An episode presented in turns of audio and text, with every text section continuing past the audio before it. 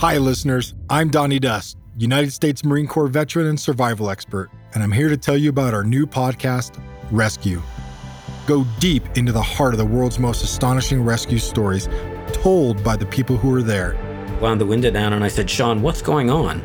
I'll never forget his words to me. They struck me like a knife. He said, "Billy, nine guys are missing, and we think they're trapped under your farm." Marvel at the lengths people will go to preserve the most sacred of things, life. At any point, the transmission's going to quit and we're going to crash in the water and we're going to die. Because once the engines quit, we probably wouldn't survive. Celebrate the magnitude of the human spirit and all those who refuse to surrender, even in the face of impossible odds. Says, "Joe, do we have live miners down there?" And I said, "Well, Governor, I don't know if we have nine, but there were definitely live miners down there." He looked at me and said, "Well, then this is a rescue. I don't want to hear the word recovery." From seasoned search and rescue experts.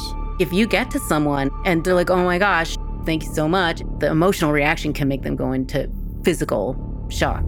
The everyday heroes rising to the occasion.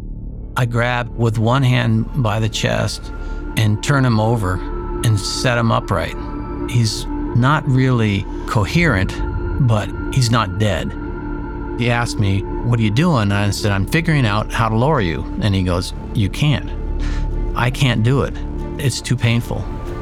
I didn't have any expectation about survival at this point, but it was so young. My first thought was that we're never gonna stop.